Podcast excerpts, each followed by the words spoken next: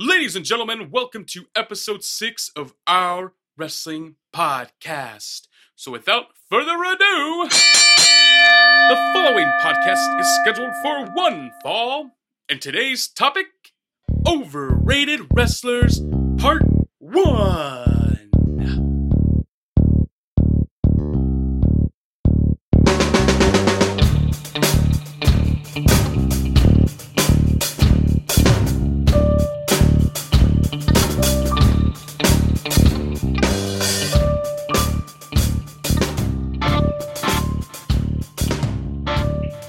Shy. Don't be don't be shy to get loud there, buddy. Welcome to the OWP. This is our wrestling podcast. This is Dave along with Jess Yes, it is. and Cuz. And finally, bringing you our perspective on the world of professional wrestling.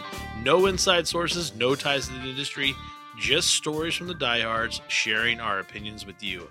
And on to our topic today overrated and underachieved wrestlers. As always, you can reach us via Instagram at OWP2019, YouTube at Our Wrestling Channel, SoundCloud at Our Wrestling Podcast, or you can download WrestlePost. It's a free app, no charge to you, and join us along with several a, a great wrestling podcast of today.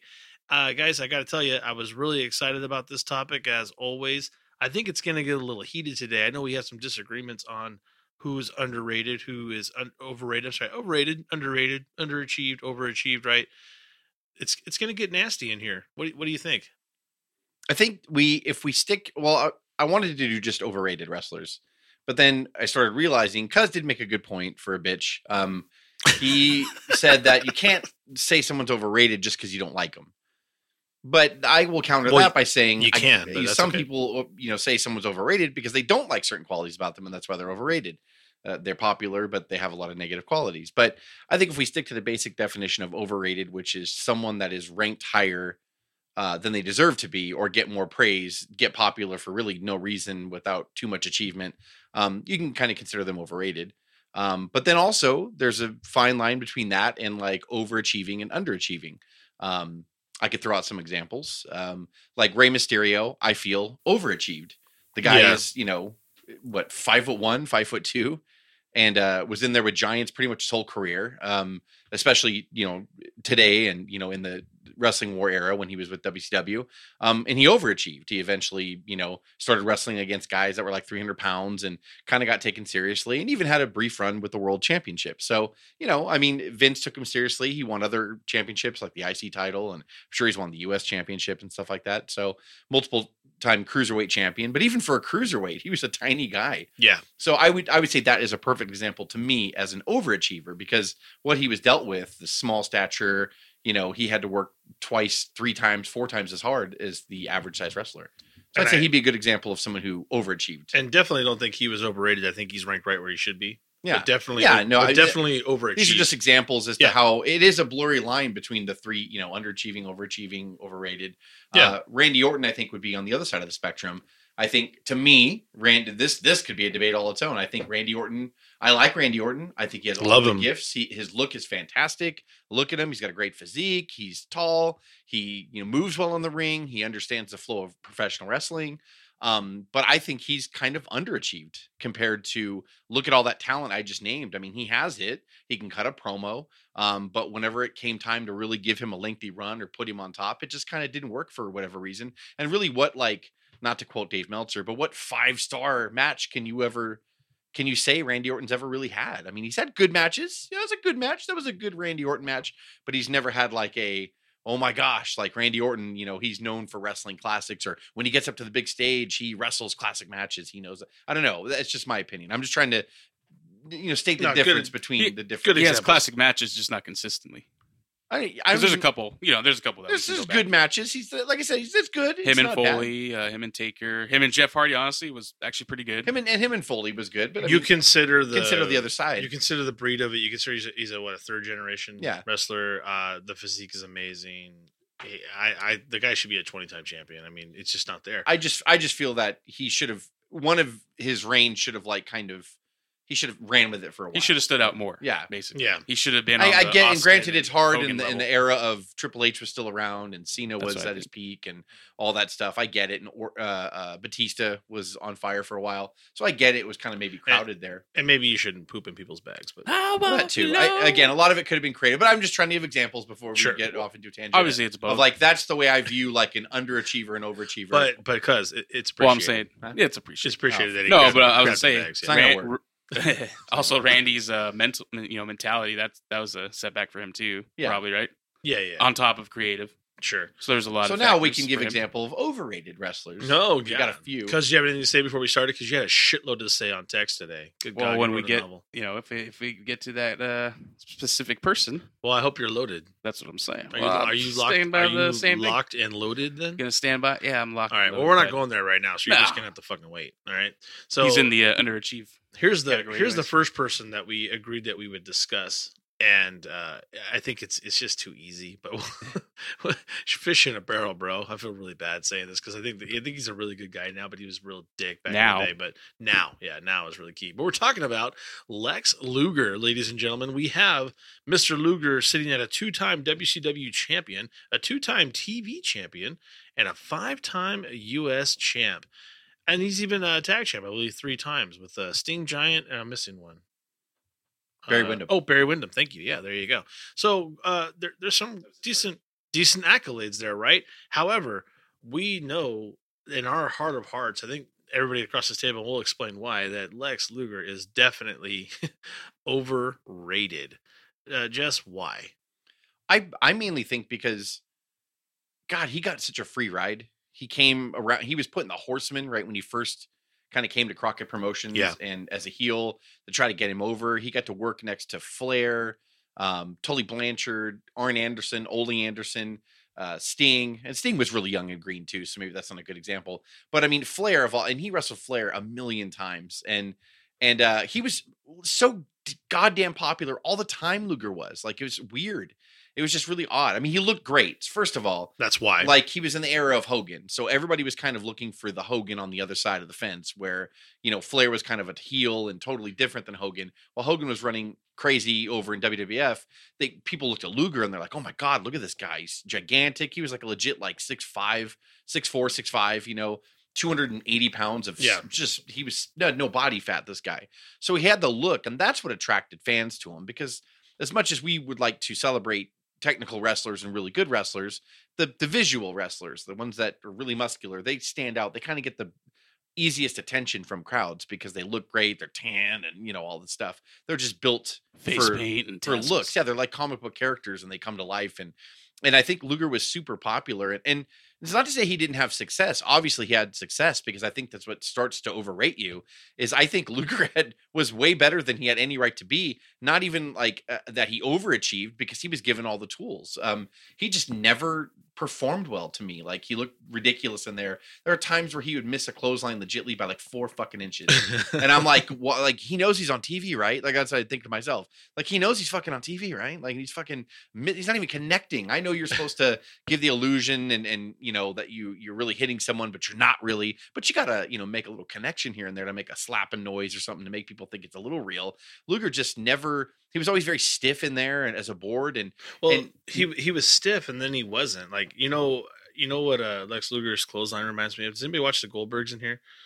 When Barry when Barry likes to run, and he runs with his arms flailing behind him. That's like Lex Luger's clothesline. He'll clothesline you with this like eh, and like not even hardly connect, but it's supposed to be this this. And when he was move. younger, I, like everybody else is when they're young, he was a little bit crisper with some of the stuff he did, but he was always so stiff and awkward in there. And like, not to mention, Luger had no fucking charisma at all. Like, no, he was just like the same tone. When he was a heel, he spoke the same way. When he was a face, he spoke the same way. Like, it didn't really matter like what he was. Like, you just had to kind of look at who he was in the ring with to know, oh, okay, I think Luger was a heel. He's fighting Brian Pillman. He must have been a heel here. do you want to know where Lex, and at least in my opinion, where Lex's like pinnacle hit? It it has nothing to do with titles, it has nothing to do with anything like that. It is literally the narcissist. And I know that sounds really stupid, but here's why I believe that.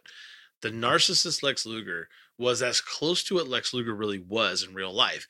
He wanted to he loved his body. Like he he was in love with his own body. Like well, when that- he left WCW in Mhm. '92, Yeah. He went to join. He didn't join the WWF directly. He joined the WBF, which was Vince McMahon's bodybuilding federation. Mm-hmm. and but but all we all know that to he, exclusively pose. He was legitly not going to Well, wrestle for a while. but we also know he did that because he had he had contract disputes. Yes, true. He had Yeah. a no wrestle clause. So yeah. he had so he had to join the WWF to do that. But I, I think you I think you're onto something there. It gave him the opportunity to go. I'm just going to go work out like three times Yeah. a day, get even bigger, Get and, and and trim down even more. He was. I, I gotta admit, I think when he was in WCW, he was probably bigger. But when he came as the narcissist, he was he was just trimmed down, Yeah. like almost nobody He fat at all. Ripped.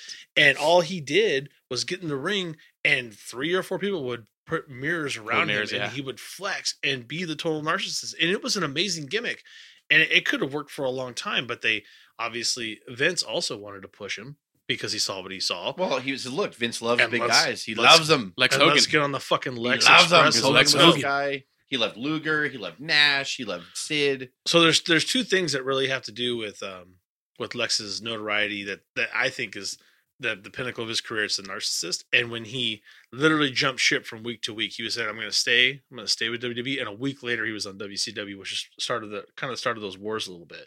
Wasn't it like a week apart, or was it a day apart? No, it was uh, the next day. He was. The- he was wasn't on a day. Raw. He was uh, under contract to WWF, and Mhm. Nitro was scheduled to debut in Labor Day of of '95. Yeah. September something 95 labor Mhm. it was labor day and um wwf was not running a raw that day so Yeah. nitro was debuting unopposed so luger was on the road with wwf as late as sunday night and pretty much i i want to say verbally said that yeah i'm gonna resign Yeah. But he hadn't physically signed anything yet or shook anybody's hand or done anything Sure. and then Bischoff coaxed him over and he showed up live on the first ever Nitro, which set the tone. And, and again, like Luger set off the spark for the whole time that he was in WWF. He was pushed as a Lex Express, and then he quickly was pulled out of the main event picture because Vince realized what I just said.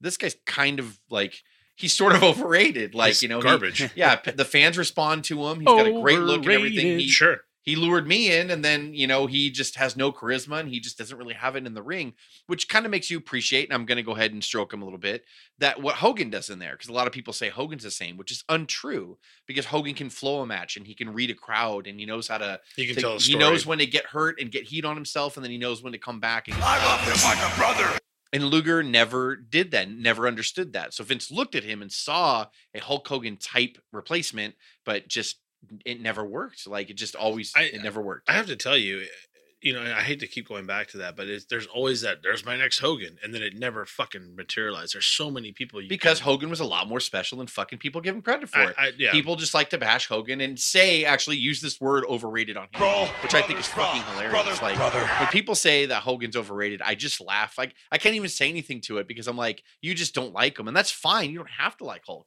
Nobody. Like fuck off to everybody. you, if you you, don't gotta, like Hulk. I don't but you gotta respect it, right? Yes, love he the fucking. brother. I mean, you, So- do I have to even say what he did? Like, come on. So here's the thing, I, and I'm gonna I'm gonna lay it on the line right now because uh, we can we can talk about it as long as we want, but we we can move on. But I- Because do you agree? Do you he- agree with that? That that piece of shit Lex Luger's overrated? Yes. I do. overrated. But you know what's funny? I, I definitely don't think he underachieved for where he was because with all of his lack of talent, he still picked up quite a bit of hardware. I don't think he underachieved. but- WCW. And we, he I was mean, given a lot of opportunities. like exactly. and, They saw enough in him to be like, here you go, try it out. yeah, try it out. And and, and Twice. I, think, I think he's one of those Four guys where you had to put the title on him because he needed it. Um, why else would he be a five-time U.S. champion? But it's weird. funny you say that because the fact that we read before we started recording was his entire tenure with the WWF. He joined the WWF in. Yep. He debuted on on WWF And- television at, and- in January right, right. '93 at the Royal Rumble, Uh-huh. and then he left. Uh, you know, September of '95 to the And how many and how many titles? He Jess? won absolutely no fucking titles in the WWF. Not an Intercontinental Championship run, not a Tag Team Championship run, which he was put with Davey Boy Smith for a few months, and they were called the Allied Powers. Yeah. So you thought that they were dressing them up for a title run? Nope, nope, nope, nope, nope. Yep, zero fucking titles, in W- and that kind of tells you what Vince thought about him at the end of that run. But it, it's funny because he really begged him to stay, and it's not like he was going to. It's just so weird, and I think, but I think to to that point, nobody nobody thought that Lex was even going to leave. So it's almost like they wanted to keep him around as a spectacle, but they were never going to put the strap on him. I mean, they weren't doing anything with him. I think the, the next thing to do with Lex, if they were even going to do it, is turn him heel again. So even Um, even that even that switch to WCW might even be overrated because it didn't do anything. Well, no, it did. It, it when he showed up on Nitro, he somehow became the. It was weird, even as a fan when I watched it. Mhm. It Lex looked new to me because I was like, oh, he came from here. That's where I remember Yeah. him from in WCW and NWA. So like when he came over, I was like, oh, like you WCW was doing a really good job of being a little bit more real, like with their characters and their storylines. So when Lex came over, they treated it as like, what what's this what's this guy doing here? He shouldn't be here. He's not here. He's not under contract here. And then Lex was just standing with his hands on his hips Yeah. and with the, you know, And didn't do most shit. feminine white shirt on I've ever seen.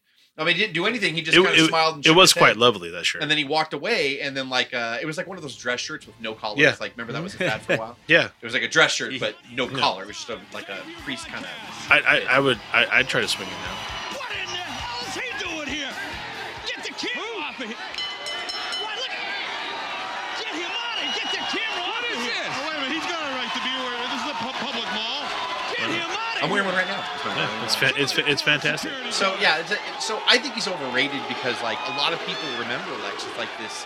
Yeah, Lex Luger, he was great, or yeah, he and, and a lot of promoters trusted him over and over again, and like it was just weird. It's like they forget. And and when the Perfect NWO example. was running wild, like Luger was fucking over. Like Yeah. it's funny I'm calling him overrated, but he was over, in every week I would see him do some ridiculous thing where he would miss a clothesline by 17 feet, or he would Oh my like, god. just be or try to get someone up for the rack and fucking drop him yeah. and like and do all that and then like he i was just like my god how is this guy still over like he just Mhm. flubbed like three times live on tv but the crowd cheered louder for him like they cheered louder Um, because what do you have to say on that? Because I'm, I'm gonna I'm gonna round up one more thing before we move on from Lex Luger. I got one thing to say about Lex that kind of sums up that career. Well, Luger is definitely someone that that's a perfect example of someone that gets praised, but he I don't For think, what I don't reason? think, huh? For what reason, right? Yeah, exactly. and i think Yeah. more praised by the fans Yeah, they cheered the well, shit out of him that's all the time that's like, Well, where he looked great. He looked great. From, I think. He looked great and and definitely even at a good moment, topic. he won the world title briefly from Hogan for a week in '97 live on Nitro. And you go back and you watch that moment where he racked him. Nobody would believe that Hogan was going to lose. And so when the ref said that Hogan submit, the place fucking went crazy. Like it was, it was a, a great moment, and I just don't get it. I, I yeah, and I don't, nobody gets it. Luger's one of those ones that you look back and you're like, wait, why? You could turn the sound down and watch him. you know what? You know and then what? be uh like to a non-wrestling fan, be like, guess what the crowd's doing? And anyone would be like, oh, they're booing the shit out of him. He's awful. No. And then you turn the They crowd up and they're him. like, Luger, have my baby. Like Yeah. it's weird. The the thing about Luger. That's an I think- actual What- quote from a woman Oh. in the crowd. Luger, Like, Luger, please, Barry. Have my baby. I dare you to find that soundbite because I dare you to find it. Oh, oh Jesus! So here's the thing: my I I l- I watched this recently just because I I caught wind of it on social media and I had to go find it and I did find it. You can find it on YouTube, by the way. You could find Lex Luger versus Bruiser Brody. And Bruiser Brody was not the kind of guy that would take kind to people telling him what to do. And this is the thing about Lex, I think that really kind of burned Lex people. was also really young here. He was well. I get it. I, Yeah. I get it. But this stuff, Very did, young. but this shit didn't change. Did Lex ever try to get better? No. Did Lex ever try to work with people? No. Did Lex want to do things his way? Absolutely. And, and So- Luger, I think I, I, I'm pretty sure Luger's even admitted that um he was in it for the money. Yeah, he said he was in it for the money. Yeah. He literally he had a And- but football he career that very- went, that went sour. Seems too, like he was really smart financially. he would Mhm. always tell wrestlers like how to save their money, what IRA to put their money in. Like Luger was super smart. Like sure. I guess he was very intelligent and like he wouldn't look. He just looked like a musclehead on TV. Yeah, but he wasn't. And uh, but he wasn't. Luger was very Yeah. intelligent and very good with money and like. But where he- kind of shisty. but where he wasn't, but where he wasn't smart was be able to get camaraderie and get better. And he could have been. He could have been one of He- the best. He, he- really could have been. he could have. So so literally he tries to go in and talk to Bruiser Brody and tell Bruiser Brody what to do and how to run a match, right? And Bruiser Brody just no sells the shit out of everything in that cage match to the point where Luger is so scared he disqualifies himself and walks out of the ring. It's Yeah. it's fucking fantastic because Luger's looking at him like I don't know what to do. And he's looking at the ref like, "What do I do?" He's scared to death of Bruiser, and he probably should be because Bruiser is probably just a couple of a couple of freaking seconds or minutes from really injuring him badly because Bruiser wasn't having it, and that's because Luger never wanted to care. He never really cared about the wrestling. You know, I guess the guts of it, right? He didn't care about shaking anybody's hand. He didn't care about going in and being respectful. He didn't care about, hey, Bruiser, what are we doing tonight? It's all you. Like he should know that after a period of time. And he never really cared to want to know that. And I think that's why we're talking about a major overrated wrestler. You know, some and the only reason why he's overrated and why he got all the straps he got is because of his fantastic 275, 280 pound physique, right? I mean, at the end of the day. It. So, speaking of physiques and freakish strength, uh, I'm going to move on to our our next topic, our next uh, wrestler here. We're talking about Mr. Undefeated. Uh, we've got a two time WWE champion, a one time WCW champ, two time US champ, 173 and 0, 174 days undefeated. We're talking about who's next. We're talking about Goldberg. Okay, this might actually be the very definition of overrated. Like I don't I don't dislike Goldberg. Let me let me start with that because Okay. He came in at a time ki- I kind of do, but there was a lot of political bullshit going on in WCW. So here's this guy coming in from football that was just told by everybody, like like Hulk famously likes to tell people, "Your big brother, you should come on in, so I can like drop you in media." Like, and that's always was Hogan's goal was Brother. everything. So when they got him in there, Steve Austin was want? super hot. And to this day, they try to anyone you talk to will try to paint the story different that that we were not trying to make Goldberg look like Steve Austin because Goldberg got he started getting really hot at the end of 97 beginning of 98 Austin was already hot. And so like it, he, black trunks, black boots, bald head, goatee. That was fucking Stone Cold Steve Austin to a T, but Goldberg came in like that. Where they went different with Goldberg and what kind of uh, started getting people including myself, I knew he was sloppy as shit. You could tell Sure, how green he was. But then he had like these two moves that were just stiff as shit. Yeah, And I think the people that got in there with him understood, like, okay, we have to, like, Bischoff really started to like him after a while, being like, this guy's big. The crowd's kind of digging him. Um, he spears the shit out of people. And when he does it, the crowd pops because it's real looking. And most of it was really, he really speared the shit out of people and probably knocked the wind out of people on more than one occasion. So um they they were on to something. So they just every week they fed him someone, whether it was someone super low on the card or a mid carder, and the match would last like 30 to 40 seconds. Um eventually they would get a couple punches in goldberg would would sell and by goldberg selling i mean he just like shook his head real quick like someone like Yeah. squeezed lemon juice in his eyes like ooh ooh my eyes sting like they'd slam him and he'd, oh he'd get up and shake his head like someone squirted something in his eyes and like that was goldberg selling um yeah, so so and and but basically, and then he would just snap out of it and spear them and like jackhammer them, which was an equally as impressive move, and pin them, and the crowd would go nuts. I mean, Goldberg, if you didn't live through it, um, Goldberg's run was pretty like phenomenal. Like the crowd really was behind this guy. I mean, we talk about people being behind Luger. People were, I mean, just all about Goldberg in '98, and this was the peak of the Monday Night Wars. I mean, WCW was still doing record business. WWF had kind of started to win back the ratings, you know, and they were trading back and forth at the beginning of 98 and Goldberg was getting on I mean on fire.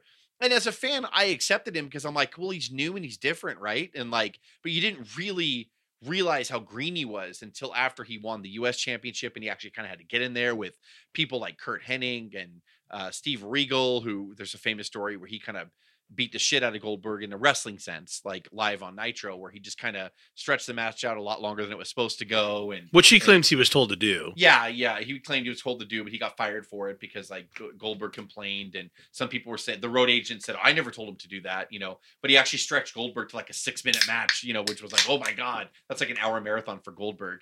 And uh, and he and he was striking Goldberg and taking Goldberg down and and getting him in chin locks, and people were like, you know, like front face locks on the ground, and people were like, oh my god, Steve Regal, he's and Steve Regal was fat and out of shape at this point. You know, you know what's funny about that whole stupid story is like any any time he wanted to, Goldberg could have picked that fucking guy up and and jackhammered him and took and fucking got the one two three. He could have done it Apparently anytime.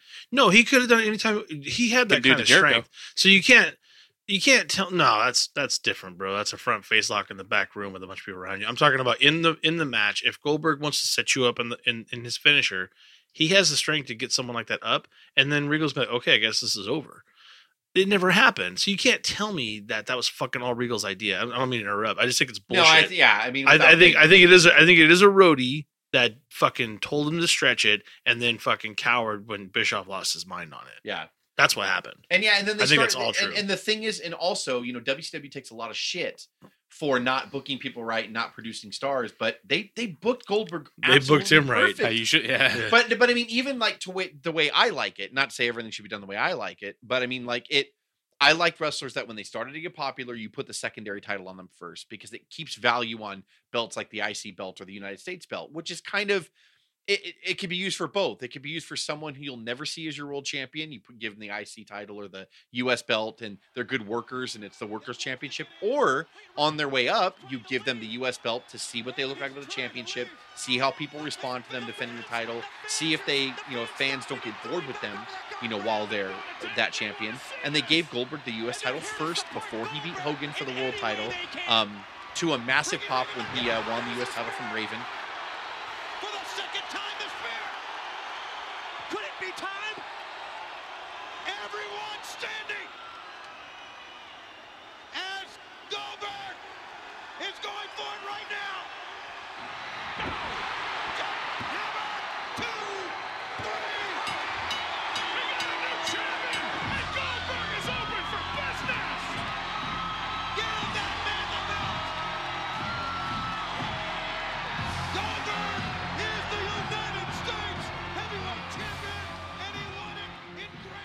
And then and then you know they he was U.S. champion for you know uh, God I'm trying to think about three months or so, and then he actually beat Hogan in the Georgia Dome in the summer of 1998 in front of God what was it like forty thousand people um, Yeah. for a Monday Nitro. Like 43 Um, plus, right? yeah, you know, and it was a little desperation, but to Hogan's credit, he, they felt how big Goldberg was getting, and They and- also felt they needed to do something because Well, they started to lose I ratings. question this. It's some people get on WCW for blowing that money match, saying you could have had it on a pay per view and had people pay for it. I don't mind what they did on Nitro. I do Yeah. mind that they were like a week away from Bash at the Beach, which the heavily advertised main event was Hogan and Rodman against Malone and DDP, which was getting mainstream media everywhere and all that. And then you have Hulk lose like a week before, Mhm. and then Goldberg I think was just booked in like a was it a singles match against Curt Hennig or a fucking Royal a battle royal or some shit like that. Like uh, That's I- weird. I, can't remember. I think it was a title. I think he was already booked to face Curt Hennig. You can you can tell it's it's a bit of desperation, but at the same time they felt like they needed to Yeah. do something. And and I totally know where you're going with that. It, was getting to the point where pay per views mattered less and TV ratings mattered more, Yes. and they understood that. And I, I don't I don't I know people at the time were like, "What the fuck are you doing?" But now all we care about is ratings because pay per views don't matter. Everything streams. There's there's no there's no money revenue in pay per view anymore because they that's how they set it up. That's how Vince has set it up. So Yeah. when you start looking at that, you're like, "Yeah." well, Bischoff fucking- actually set all that up. Yeah, Bischoff yeah. started. Like, yeah, you exactly. know, I agree. uh, you know, he started that. Now they still do it, which is odd. But um, Yeah. But yeah, Bischoff started like, oh no, my pay per view set up my nitros. What? because that's Okay, where the money is, bro. Who's money, yeah. where are you getting paid? You're getting paid on this on, on yeah, those- you're on giving sixty percent to the pay per view fucking company. Yeah, but here you're you're taking a ton of money off off what the you know the the commercial base is giving you. yeah. in that slot. It's just it's just way more money. And Bischoff understood that. That's why Bischoff cut house shows for, for so many years and and went to Disney Studios where he didn't people got in for free, you know, because it didn't that didn't matter. What mattered what was on TV and how you produced, yeah. which is why the production got better. Everything else, I, I, we're getting on a tangent. But no, but and, and then so it so changed Goldberg, everything. He he He's beats Hogan at calling for it. This is it. This is it. Your career's on the line here. Do it. Do it. This place will erupt when he picks him up. He's got him up! Oh, hell yeah!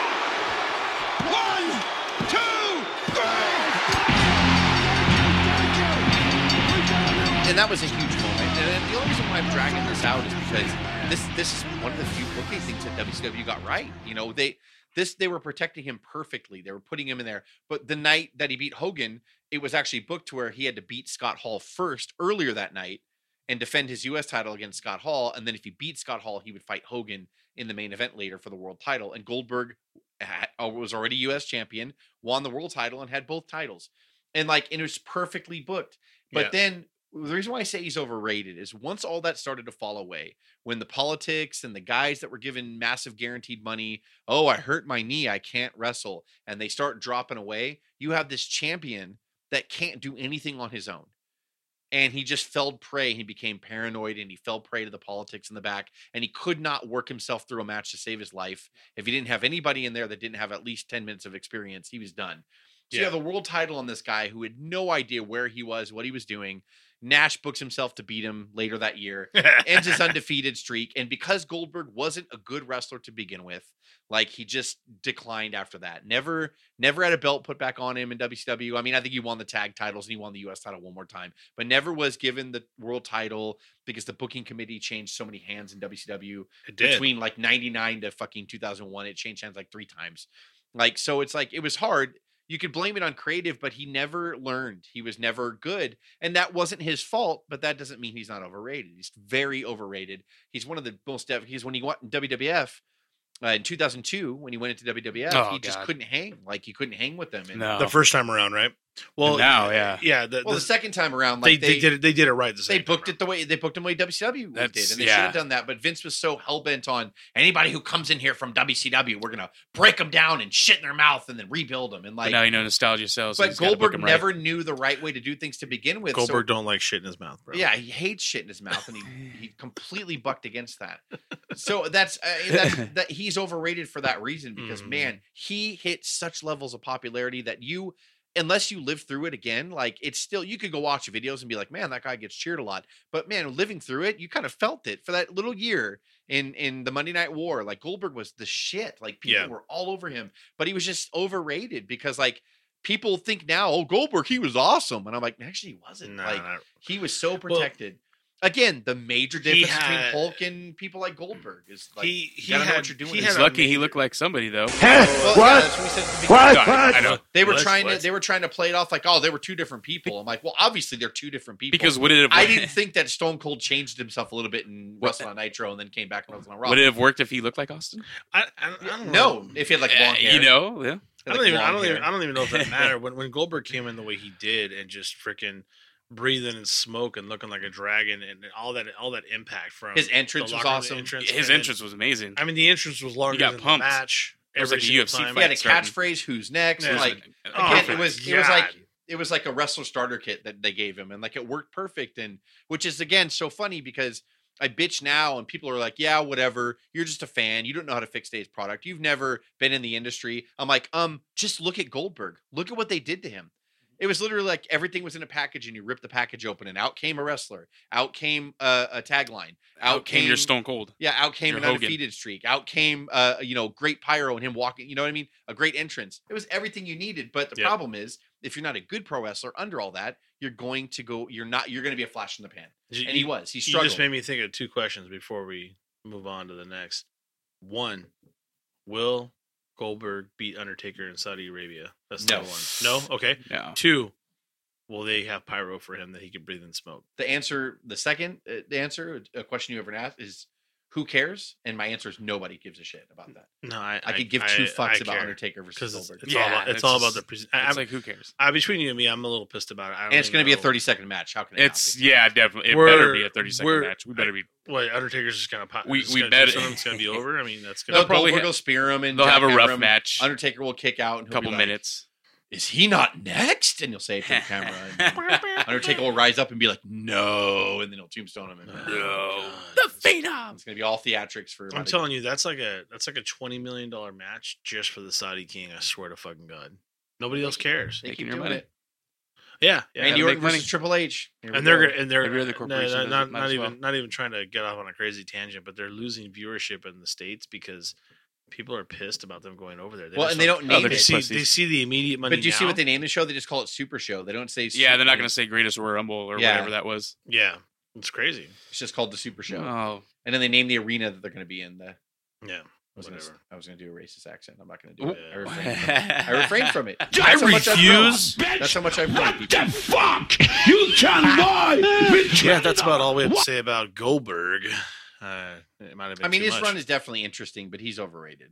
He's overrated. super overrated.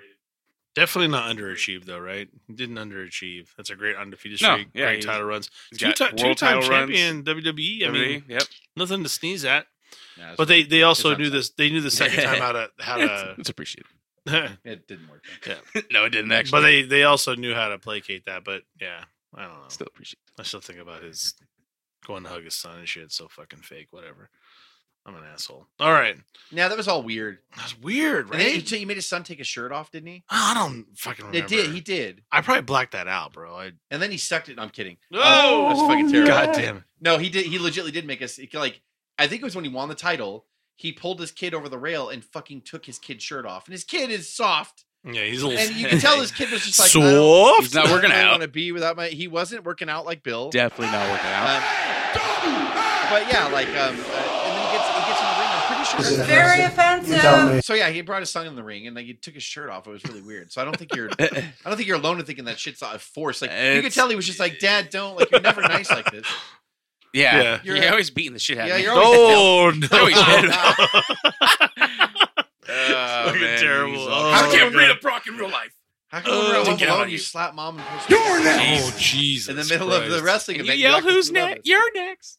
Mom's not crying because you won the title. She's crying because she knows what's going to happen when the door Because she knows Oh that you my know you're gonna lose it. and You're gonna be angry. She knows what Down on happened when on the drive home. So angry. Oh. Oh man, I felt you could have acted better when I won the title. Well, speaking of guys that get angry, this one gets angry, but he did, when he gets angry, he just, gets make Bill fucking. Goldberg a Yeah. wife and We- child yeah. abuser. All right. Yeah, we're terrible. That's just Okay. how we Man. roll. I mean, yeah. And we're gonna call this guy a little bitch, a little sensitive bitch, talking about anti-racism because fucking fucking Konnan. God damn. I don't want to Oh, talk about Konnan. Yeah, Yeah, you do. we can just say overrated. What do we have here? Wait a minute. Last week, Tony, this man called me an old man. I got carded last night. Konnan, you're off base.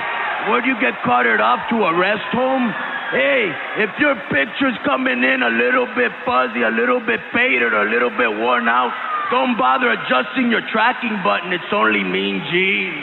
Arriba the- I will Round go on record table. right now and say I've never liked Konnan. so Never maybe have. you can disqualify me because I'm No, him overrated. no, I never like have him. either. Let's But- let's let's give a quick rundown. Of Grown Konnan. when he would I, I don't get even on. want, I don't want to get too. I don't even want to talk about it. Oh god damn it, I'm we have kidding. to. God Okay, damn, this that's fine. motherfucker is Some of that's ma- actually ma- overrated. mainly part of the you know the the what the AAA Lucha, right? He he held 15 different titles over nine different promotions.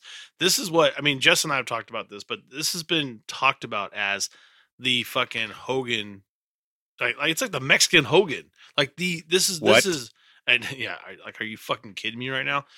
This motherfucker gets so much credit for so much bullshit, and is also so, god damn, he's a fucking whiny bitch. I swear to God, every time I hear him on a podcast, I want to punch him in his face. But I think it's Him sim- and Disco and some other person. I don't know the fuck. ah, it doesn't fucking they do matter. a podcast and like it's awful. Yeah, I don't know. Konnan and Like Disco. Disco, literally Disco. What? I'm sure again. I'm sure I'm falling for it because they're, they're, if they heard this What? What? criticism, they would be like, "Oh, see, you don't even get our podcast. You're falling for it. We're we're in character. We're trying to get you know, we're trying to play you in." No, Disco's literally is Bullshit. on every week tell talking about how he knows how to get heat and what a good worker he is. Yeah. and all. It's it's fucking really embarrassing. And and I get I'm in on the joke and the character the the dynamic they're trying to have, but like it's it's brutal. And Konnan just no offense, like I'm just gonna be honest, like he sounds exactly the same like he did 10 20 years ago and he talks like this and like it's just it's ridiculous to Very listen to him talk. offensive. I know he would call me racist for saying that because i because i Oh, really? actually imitated Oh, I'm him sorry about that. Exactly Yeah, if somebody imitated me and said oh my name's jess and i'm white i'd be like okay if that's the way i sound sounds good Mhm. yeah. you do a great impression of me thank you you're hilarious but like yeah so you got Konnan going, you know, I'm, and, and he's one of those guys Yeah. which I can't stand. Like, I, I know I'm going off on a tangent, yeah. but like he's the guy, like you know that, uh, you know when people say something about themselves, it generally means they're not that. So if someone comes up to you and they introduce themselves and they're like, "Hey, I just want to let you know, man, I'm really funny, okay? So I'm gonna be crazy, and you're gonna be like, is this guy for real?" And I'm gonna be like, "Yeah, I'm really funny. I'm known in my circle of friends as a really funny guy." Generally means they're fucking awful. yeah, and I not hate funny that. I and I all hate that, and that's what Konnan is. That's what Konnan is. Because like Konnan will always every other sentence is, you know me, disco. I'll tell you like it is. I'll tell you raw dog. Some people can handle that. So that generally means that he's just an annoying prick who probably says things that people just go, uh-huh, yeah, Konnan, uh-huh, to get him to fucking leave the room and stop talking. And that's what kind of person I'm sure Konnan is. Now, now I will say that he's got creative ideas. I like LAX true. and TNA. Um, I've always liked L- I actually like LAX better with Konnan as their manager. So I'm not saying that he's totally worthless, but as a singles wrestler, um, I never I saw his matches from uh AAA, and I believe he was like the first CMLL Mexican champion or something like that. But he was in the early '90s. That he had a nickname as the Mexican Hulk Hogan because he was young, he was good looking, he was muscular. Um, uh, you know, the the legends put him over like in Mexico to kind of make him like the next big thing. They actually came here for a pay per view. I think it was called When Worlds Collide. Uh, When worlds collide. Yeah, in the LA Sports Arena, they sold out the LA Sports Arena, which Mexican wrestling hasn't had a presence in LA in a long time. So he was like over when he was in Mexico, but I don't know what happened when he came to the states. And I'll tell you, Dave and I were talking about this before we hit record. It's because good wrestlers would be able to adapt to the American style and kind of bring their own flavor to it and keep some of the Mexican style with them, which is pretty valuable. But um, but learn how to wrestle. Konnan never either wanted to or could not wrestle American style because he kind of kept like that odd lucha, like uh, uh, just like the way he would move in there. Like for example, like when you whip someone to the ropes, right? You want to make it look like you're really trying to whip them to the ropes. So you grab their hand, you butt their shoulder up against your shoulder, and then you you throw them into the ropes, right? Or you give the illusion that you're whipping them to the ropes. Try your Konnan- hardest. Konnan would literally walk up to you, put out his hand like he was shaking your hand. That's as much effort, and then he would he would pat Horrible. he would pat the back of your shoulder, which was your signal to start running in the opposite direction towards the ropes, which is the most laziest shit I've ever seen. Couple that with his uh, somersault into a clothesline, which is fucking awful and never looked I good fucking ever. hated that shit. Yeah, bro. never looked good. Always poorly timed. Like he just, I, I, Konnan never got American style of wrestling. Um, Konnan was over at times when he was with the Wolf Pack. People cheered him. Um, but you know, and it's funny he'll go around calling people racist and stuff. But yet Konnan dressed up like a typical Mexican gangster, even though Co- Konnan's Cuban. Um, so he dressed up. Yeah, like a what's that all about? Uh, he would dress up in a flannel with one button buttoned and the Oh, bandana on, and he would tell people to toss my salad and lick my butthole or whatever he would say, and Arriba la raza, and he would do all this shit. But then if today, if you copy his accent uh, or you say anything. He anything, calls you a racist. He'll be like, "You're racist, man. That's a stereotype." I'm like, "That's what you fucking made your money in the United States on was being a stereotype." you made your money of off a Mexican stereotype. Gangsters. Yeah. you would get in the ring with saggy pants. You're a fucking. You're a fucking character, bro. Yeah, well, a eh. poor one at that. Like you know, so it's just yeah, he Poor was or not, he, he was in made the eh, eh. wolf pack. The wolf pack was over, so he got cheered. I'm not saying he had a catchphrase. He would come out every week and get in the ring like "Órale," and the crowd would chant it back "Arriba la raza," and they would chant it back, and he'd be like "Blah blah blah," and he'd say something you couldn't understand, and then he'd be like, "You could toss my salad and peel my potatoes and do what then duba they'd be like, duba," "You could toss and, then, my and then he would he would proceed to have an awful match. Or when he actually wrestled against another lucha, he would fucking stiff him. Arriba la raza! Yes. how to. See, I'm getting upset about Konnan. All, right? Didn't all of that. All of that was racist, by the way. This is We, fine. That's it's, totally it's fine. okay. Did, we, Yeah, bring it in. Bring it in, cuz I was uh, watching the video. You know the video with um, it was on WCW, uh, and it was uh when the NWO and Wolfpack thing was going on, and when Scott Hall was drunk. Yeah, oh, yeah. yeah, drink and I I'm kind of retarded. just something about Konnan coming out with Nash. He kind of came off as like the, I know I'm overrated, but I'm cool because I'm with these guys and I'm gonna come out and I'm gonna soak it all in and I'm gonna take up all the attention that they're getting because I know I'm not that good, but because I'm with these guys, at least it gives me a little attention. Didn't it come off as overrated? Like, j- j- No, I don't know. I would just not. looking Be, at it, I would like, not even be surprised if that was his thought process because he probably. Knew, I know like, I'm overrated, but I'm gonna go with these guys Yeah, I'm going to go with these guys to because look these, good, man. these guys are over, and then when people chant for me because I'm with the over cool guys, Exactly. I'm going to be cool. Basically, And then when when I 20 years from now on a podcast, I'm going to talk about how over I was and how I know how to get Mm-hmm. over. No, you stood next to Scott Hall and Kevin Nash, who were really fucking over. Who and I'm not a big fan of Nash's in ring work either. But but they were super cool. They were one of the three guys that made the NWO super popular. Arguably, Sk- Hall and Nash were the two guys that really made it super cool and young and fresh feeling. it's Um, um, and then Konnan Yeah. just started milking that later. It- he got lucky. He got put it's with them. it, it, it's kind of like the the the chick that wants to be hot by surrounding herself with ugly fat friends that goes and joins a group of all Well, actual that- hot that's chicks. what I That's do. what Roddy That's what it Piper said about Earthquake. That's what I do. Wait, what? What did he say? What? and commentary in SummerSlam '90. Right, Earthquake was coming down. Oh no, Dino Bravo was coming down to the ring, and he was like, "Do you want to? Do you want to know why Dino Bravo looks good next to the Earthquake? Because he's like that so-so girl, gets all the big fat ugly girls to to hang out with her, and then in turn he looks hot. That's why Dino Bravo's with the Earthquake. It was but then, fucking but then, but Konnan is that, I love that Piper, chick bro. that joins the chick full of hot group, uh, Yeah. hot girls. The Yeah, full and of hot chicks. she got goes up like two. She's probably a four, but she goes up to at least a six. Yeah, she's just by association. Yeah, You know, you know the thing. God, I- people are gonna be so offended by and this. I, I know. I, Okay. I might. I might. really? I'm Because sorry Konnan's what? What does Konnan do again? Everything. I forgot. yeah, just because I said like he's a chicks fucking- No, fat I, chicks. I I was Booker for Lucha Underground. just like- because I said fat awesome. chicks. like no, It's like over. like he's a fucking Lucha Underground also has vampires. Like he has this great fucking movement to prevent racism and everything else. You know, and we're not we're not trying to sit here and say that, you know, everything we're saying is racist. What we're trying to say is like No. he, he made money off that stereotype and he deliberately did all of that. So he he needs to be accountable for and that. in his if defense, he doesn't I like don't, it, I that's don't on remember him. if it's from wrestling, whatever. He did have serious kidney problems. Like he actually has been That's through right. health wise. Yeah. Um, So I'm not shitting on him, but he still has a big mouth behind the mic. So as long as you're well, Are you sure about that? I'm you- pretty sure. I'm I'm, pretty I'm sure. pretty fucking sure. Yeah. pretty sure about that. Are you Pretty- sure about? Jesus. So yeah. So I, My, whatever. My I- my. Here's my thing about Konnan. That and I think I, I I never really liked him, but I have true disdain for him. And, and I and, and the reason why, and I don't know. You guys are. Let me Probably, tell you, I hate you him. might you might get you might get a little a little hot on me with this, but I I really have a problem with um you know El El Hijo, right? You know what I'm talking about. Um when he's wrestling Rey Mysterio, it's like a tag match. talking about that death in the ring situation. oh, Konnan. Yeah, he was on the outside. Yeah, Konnan's Yeah. on the outside. Oh yeah. So that- here, here, here's the th- here's the thing, right? I I'm I'm pretty sure as soon as that this guy was dead before he walked into the ring. He just didn't know it yet. I'm pretty positive, right? And I know he quote unquote had a stroke, whatever happened, right? He gets drop kicked in the shoulder and hits that rope the wrong way, and Ye- and you can tell he's in distress. I know exactly. What and you're what the fuck? about. Do, what the What- fuck does Konnan do to this guy? It's his overrated medical skills too. Jesus fucking Christ, bro! He's shaking the like, shit out dude of him. Dude had an en- neck neck injury. Yeah, and he's that. shaking the fuck out of him against these ropes. Like if he wasn't dead, Konnan fucking killed him. And I, I know that sounds really bad to say, and I, I, I don't- I don't have any proof of that. I'm just I watched the video over and over, and I go, I don't care if that guy's dead when he hit the floor. That's the stupidest fucking That thing. You, you that's should, how I felt too. I felt like it could have made it worse. better. It may have made it You're- worse Yeah, it may have made it worse. He maybe he was able to be saved. I don't know. because My that much is- yanking. Do you think fucking Konnan knew either? He didn't know. He should have fucking left him alone and got medical staff down there. And Yeah. and I hate to go off on another tangent, but Silver King, same fucking bullshit.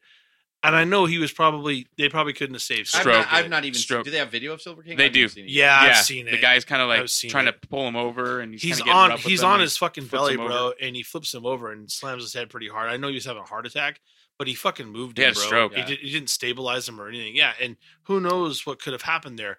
The the fucking the the the lucha scene needs to get their fucking shit together because They do. these these last two deaths. I don't know if they could have been prevented, but there's a chance if they even had ambulance on staff, something a fucking That's just how it cardio machine, there, something. Yeah, fucking something to jump the heart back in. Who knows what could have happened with these two guys? Maybe they'd still be here. They wouldn't be wrestling, but they might still be here. And that motherfucker shaking him on some cable rope against his neck when Yeah. he had a fucking stroke. That yeah, This motherfucker, man, I I truly, I truly have a problem Well- with this guy. And you know what? He can come and kick my ass and put me in a pretzel. I don't care. he will I I, I would I would I would I mean, fucking do it post your address just, in the just for me to tell him to his face how much of a piece of shit he is. I'm sorry. As a former EMT, I mean, as for, as soon as I saw that video, I'm Oh like, my why would you do that? Why? What are you doing? What are you Yeah, I- doing? What are you almost- doing? But almost- he didn't know. But at the same time, Yeah, yeah, yeah, you know, again to give him credit, even though I've uh, spent about two minutes bashing the shit out of him.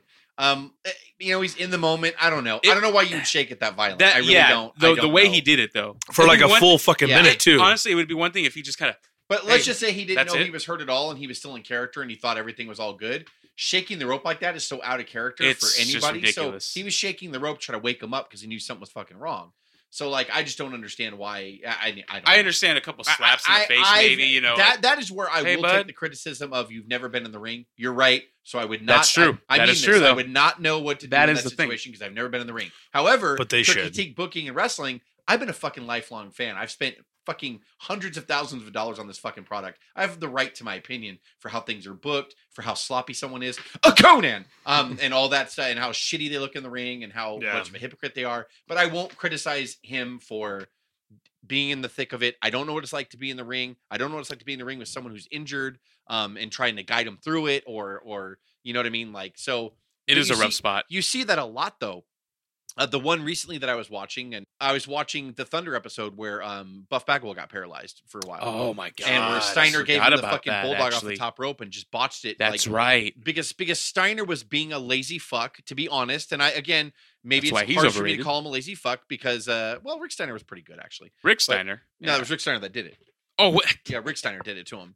So, but no, What am I Scott Steiner Scott? comes into play in a second. Trust me, I'm not done with Scott Steiner. Um, Mhm. I you didn't put him on this list, did you? Because I, I have a lot to say about Scott Steiner we, too. we we Yeah, could. Rick Steiner was Um, good, but Scott Steiner. Was, But yeah, Rick Steiner was was being lazy, and he gave his bulldog where he stands on the top rope and his opponent stands in the ring with his back to him, and then uh, Rick Steiner jumps off the ropes and bulldogs him from behind.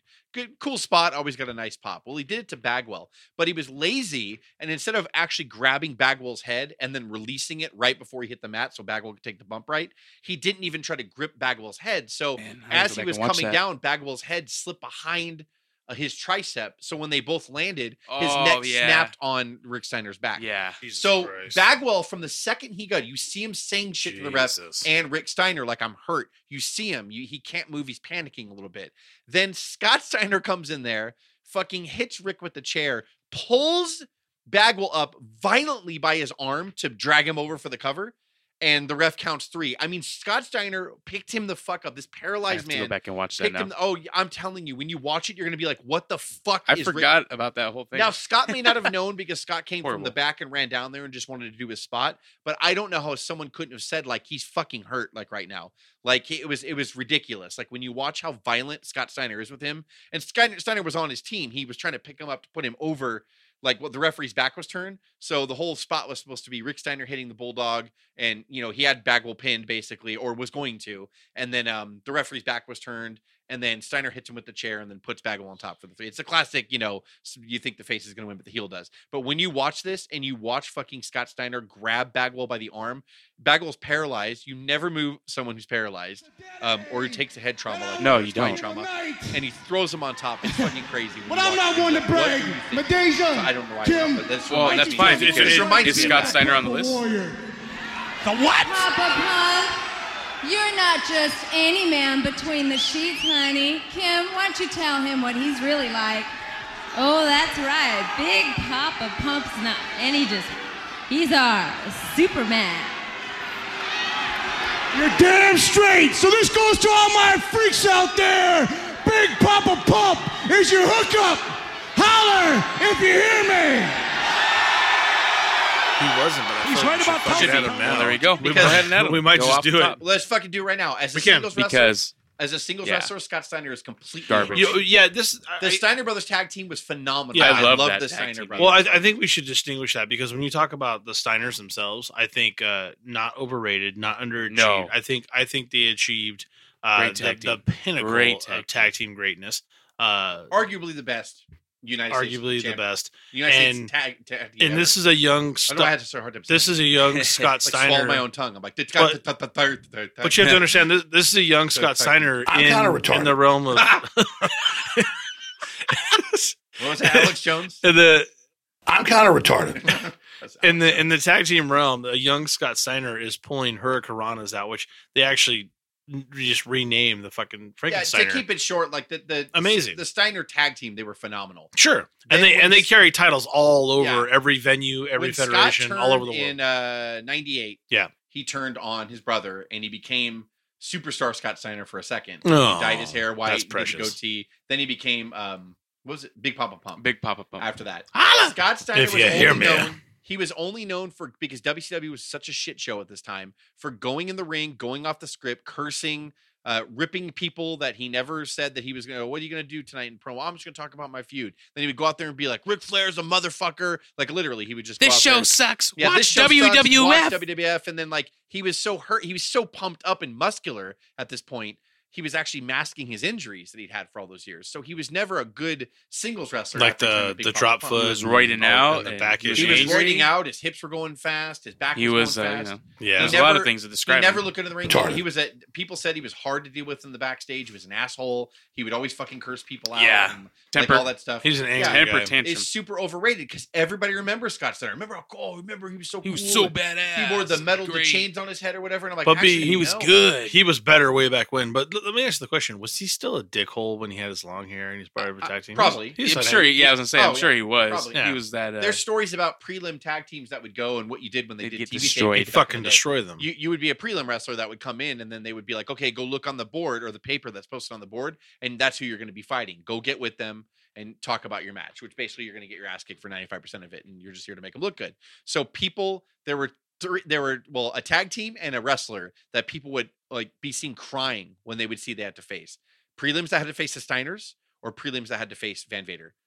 Like they would cry because they're like, "Fuck, he's gonna they're gonna beat the shit out of me." And Steiner's would just brutalize people, like especially prelims, just take Mm. liberties on Yeah. them, like p- treat them like shit. Like And Vader didn't hold back either. Oh, Va- no, Vader- Jesus. Vader was yeah. broke someone's back from a power bomb. Oh God. Yeah.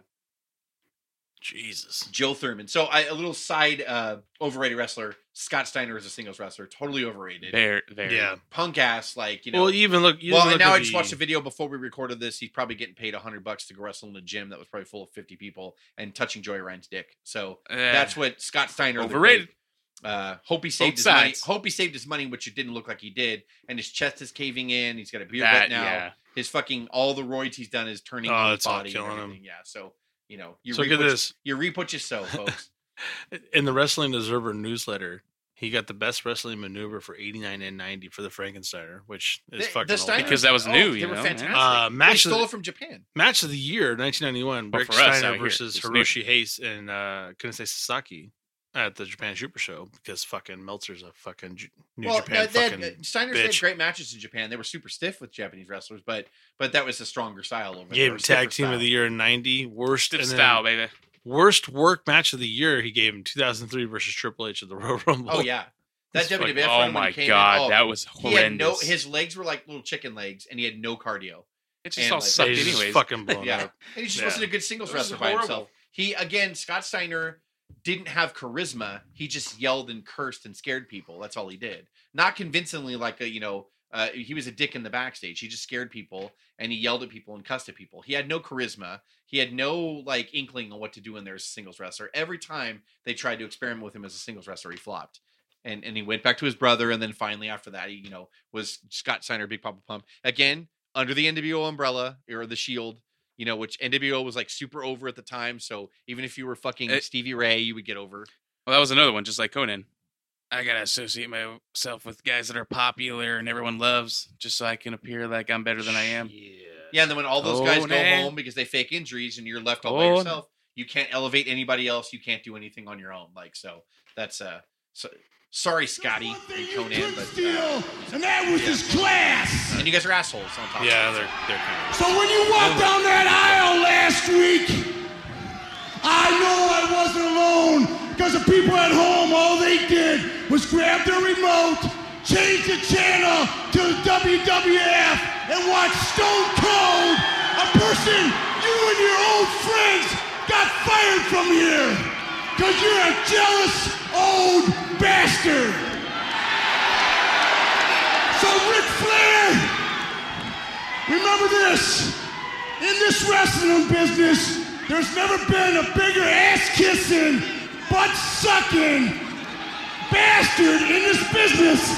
But also in life, you're the biggest ass kissing, back, backstabbing, butt sucking bastard.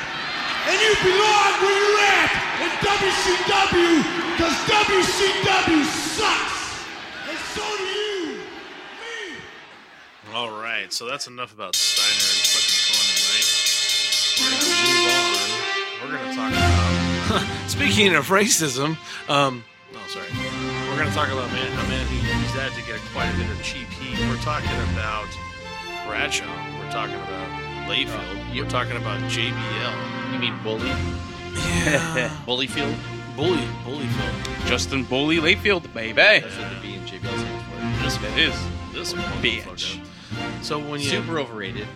when you when you lay in the accolades, he's got one WWE championship, he's got one IC title, he's got uh, one US title, he's got 18 hardcore titles that no one cares about. Uh, he's got a European title, he's got three tag titles with Faarooq. That's kind of cool, you know.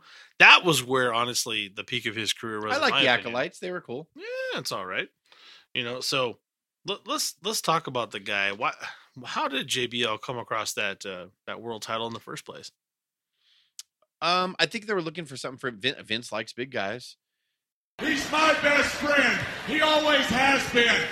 We've drink more beer and we've been up more roads than most of you people can ever imagine. And JBL, does. Uh, JBL's a was big guy. Listen, beef. JBL knew how to suck up to the right people in the back. And let's face it, and I'm gonna be I'm gonna be kind of semi honest because He's a smart guy. well, he, he is a smart guy, but um, he knows how to politic as well. And I'm just gonna say it: Vince McMahon is a major bully. and he ran it. He still runs his company like he's probably a lot quieter now, Vince, but he ran his company like that for years. And if you weren't alpha and you weren't a bully, you didn't really get Vince's attention. If you actually If you don't li- stand up if you him. actually liked pro wrestling and just wanted to come and do your job and work your fucking ass off and nurture the locker room and and make you leave it better than you left it, nah, not so much for Vince. Like he kind of liked bullies and he liked people who, you know, like to cut other people's throat because he felt that keeps him sharp. So JBL um, knew to make friends with the Undertaker, and that kind of gets you a pass in the backstage. We've been hanging and banging, brother. Um, I hear Undertaker's a good guy. I've never heard one negative thing about Undertaker. But um, JBL knew, and Cuz talks about someone knowing how to suck up to someone to make themselves look good. Exactly what JBL did. If I'm friends with the Undertaker, I'm kind of untouchable. Um, I'm in a, a rare air. I'll get kind of next to Vince a little easier, and and that's kind of how that all happened. You know, he's a big guy, tall guy, never in great shape, always looks soft. Um, but decided to cut his hair and uh, make, it, make it. And came up the whole JBL character and uh, kind of like JR from Dallas combined with a couple other people, and where he was like this cowboy wearing a hat and you know kind of coming out talking about how rich he was and you know about and the Mexicans need to mow my lawn and that's their place and there's nothing wrong with that. It's just what they do. And so it's all it was all cheap heat and it was designed to feud with Eddie Guerrero. Um, when they put the title on JBL, it was like a Jinder Mahal kind of run. I know JBL was like the longest modern WWE champion or something like that. He held the title for a year or whatever. But um ah, I never I never dug it. It was really overrated. And they parade him around now, JBL, like some legend. They bring him back for commentary, like we give a shit. Or, you know, like, oh, mm, coming up on the guest panel for the Money in the Bank pre-show, JBL. And nobody cares. And like it just Mm. I I I've never liked JBL. I think JBL is an awful wrestler. His clothesline from hell would hurt people, despite what Bruce Pritchard would have you believe on his podcast. Um, I've seen him stiff many people with that. But let me let me put this: a lot of people have Justin Roberts, the former ring announcer, is a book that comes to my mind where he buries JBL because he said JBL tormented him for like two, three straight years Yeah. just bullied him every fucking day. Like would uh, embarrass him. There was one particular tour where they were driving and they had like I think they had heels on one bus and faces on the other because they were going on a tour overseas. And JBL made both buses pull over and said, "I'm we're not leaving until Justin Roberts gets his ass off the face bus and gets over here with the heels." Because JBL wanted to bully him in front of everybody and make a big deal out of it. So he said Justin Roberts went over there, and JBL would just be, you know, right out loud, "Hey, Justin Roberts, are you still alive? You should fucking kill yourself!" Like, and just Yeah, he's a- I remember he's, those he's a big quotes. fucking idiot. That's why he thinks he's funny. Wow. Again, he's another guy that's a bully and he's loud, and most people will so JBL stop because they just want him to go away. But he thinks, man, they were all laughing at me. I'm funny. Loud is funny. Like, and that he's that kind of fucking prick that you just cannot stand to be around. But you kind of go, oh yeah, JBL, okay, buddy. Uh-huh. And in his mind, he's like, yep. Jess is on my side. He laughed, and buddy. Like he's that fucking for as smart as Yeah, he is a piece of financially, and he's a financial wizard apparently. Um, Yeah. He's pretty thick in the fucking skull when it comes to reading a room. But again, when you're friends with the Undertaker, you could do what you want, right? So, so yeah. Then, then uh, what really makes me mad about JBL, and uh, I've I've heard no proof of this anywhere else. He claims that he was just these great friends with Guerrero, and when Guerrero died, oh my god, JBL cried and and put on this fucking bullshit act about how him and Guerrero were close. I I've never read a single story where No one's close confirmed at that. all. Like Yeah. at all. I know that JBL befriended out of nowhere Chavo after Eddie died because you know that's the right thing to do. Maybe I'm a dick for saying this, but I never have read anywhere else that JBL and Eddie were friends. I've never heard of that. I've always heard horror stories about JBL being a bully and a piece of shit. I've all I've always seen JBL's work in the ring, which is subpar, um, which is not good at all, uh, below average. Uh, he stiff people with the clothesline from hell and other moves because he can't wrestle. So let me hit him for real, and that will look good, right? Like, and that was just JBL to me. And you can't prove otherwise because I don't care what Bruce Pritchard says, who they're best friends in real life. And Bruce Pritchard's a bit of a bully as well. Um, maybe not now, but was back then. And um, again, if you didn't have that alpha kind of always shitting on someone, always fucking loudly, rudely joking at someone or whatever, you weren't one of the boys back then. You know, JBL fit right in, fit like a To be glove. to be fair, I don't like JBL. I agree with everything you're saying. As far as the Eddie Guerrero thing, we never heard Eddie say anything bad about him either. You know, Yeah. so maybe it was one. No, I'm not, I'm not maybe saying- it wasn't as yeah. great of a friendship as he's saying, but there could have been a friend. You know, just to be fair, Well, I There think could have again, been a JBL friendship. knew to be with him because he was. it could have been fuck him. chummies. Yeah, yeah, the title off. him. Eh, yeah, yeah, yeah. Well, you But we never heard Eddie. Eddie would have said something if if there was something there. But doesn't mean Ed- like Justin Roberts. It doesn't mean you Ed- discredit Ed- that story. Oh yeah, I, I Well, He's there's a bunch of other shit. He's- people- No, yeah, exactly. There's There a is. bunch of other people that have come out they on the corroborate that that. say the same thing. Yeah, that they Oh, I'm sure. I'm He- sure. You know, he would just run people down, and the only way to really get out of it is if you tried to fight back on him. But however, You gotta agree with him. every every physical altercation that he's gotten in Got has resulted whooped. in him getting his fucking bully ass beat. Joey, Joey uh, Styles. Styles. punched him in the face and shut him the fuck up because he was fucking he was fucking with Joey Styles either on the plane or a bus. I don't remember when. Um, and uh, Joey Styles had enough. idea. I don't know. Yeah, he said something about Joey Styles, God, his wife or something. I don't remember. I'm trying to remember the Story. He said something about him. Yeah, maybe it general. was about him. and then right. Joe Styles confronted him about it. And Yeah. then blah blah blah. and then he But- punched JBL yeah. in the face. And then also, JBL was knocked out in the tough. He's such a tough guy. Everybody talks about how tough JBL is, but he gets He's in the brawl and he gets He's fuck, he gets fucking knocked out. Like Oh, who Billy, knocked- Billy Gunn knocked him. Yeah, yeah, that's Knocked right. him the fuck Yeah, out. Billy Gunn. Like every time Hey. that JBL talked about, and then oh, and remember he picked on big fat helpless blue meanie. That's right. fucking- Yeah, and he he's a- did fuck Blue Meanie up, but that was a bully. bully. That's that why. and that was it was a bully ring full of people. It was a ring full of people, so it, he wasn't out in the open where it, Blue Meanie could defend himself. And I don't think Blue Meanie's like a tough guy, no. but I mean, like you know, you're fucking Do we- six foot six. Do we all remember uh, Paul Heyman's fucking great diss to him though? Oh yeah, yeah. The only The reason only why- reason you were longest champion is because Triple H didn't want to work Tuesdays. Oh, fucking great, Oh, fucking great. Oh my god. Because that was true. and it was true. That's and, true. and he's overrated because WWE parades him around like a fucking like he's some kind of pageant winner, and you know, like he's special. Oh, okay, joining us for commentaries, JBL. Like, and everyone goes because nobody fucking cares. Like, Is that Warrior snorting? Mm. yeah, it was Warrior Star. Well, Snort some coke, JBL. Fuck. I'll tell you that I, it, it's it's uh, interesting that you uh, talked about the I ultimate. thought there was Warrior somebody else in the back that knocked the fuck out of JBL too. I can't remember who it was. It Was There it? was somebody else too. It was Joey Styles. Um, fuck. I think I had it in my head. it S- someone, And wasn't it like a non wrestler too? I, maybe I could be wrong. somebody else. Yeah, put him in his fucking place too. See, that's the thing. You defuse a big fucking windbag of a bully, he backs down right away, like right afterwards. Apparently, Justin Roberts needed to fucking take a hammer and bash him in the fucking face, and then he would have been like, you know, Justin, you're all right. Can you pick up my teeth on your way out, please? Mm. Please. Is this? Excuse me when I go out and stiff someone because I know how to Oh, wrestle. really? Steve Blackman beat the shit out of him? I didn't know that. Oh, let's see. I, I didn't know that either. Okay. 1998 or 1999. It says date 1998 or 1999. That's Location totally Kansas Yes. City. Yes, and then yeah, because and, and JBL admitted this because I guess Bruce took him back and had talked to both of them. It's okay, what the fuck? And JBL made a joke of like, you know what, Bruce, I have to apologize. I was hit seven or eight times before I even realized I was in a fucking fight. That's how, Oh, that's right. that's how fast I've heard Blackman that was, and story. Blackman like beat, All right. hit him so many times he couldn't. Even Well, let's let's let's go right here. and This could this could be a part of the uh, the podcast because JBL was in a mood to joke around, and that meant trouble for whoever was in his path. It just so happened to be Blackman, which was bad news for JBL because he was one of the few guys on the roster who would could fight back. JBL started harassing him, calling him all sorts of names, and it was pissing Blackman off. He then patted his ass. Oh God, he patted his ass. To which Blackman said, "John, I don't play that shit. Knock it off." JBL, the prick that he is, kept on doing it anyways. Blackman warned him one last time, John, next time you do that, I'm going to knock your fucking teeth out. JBL, of course, ignored him and did it again, either too drunk or too stupid to leave him alone. Blackman had enough and turned around and backhanded JBL. He proceeded to then jab him repeatedly, repeatedly in the face and body about a dozen times as JBL kept swinging and missing. With each of his jabs, JBL's head would snap back.